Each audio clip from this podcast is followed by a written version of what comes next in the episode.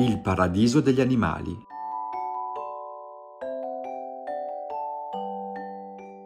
Ma il paradiso com'è fatto?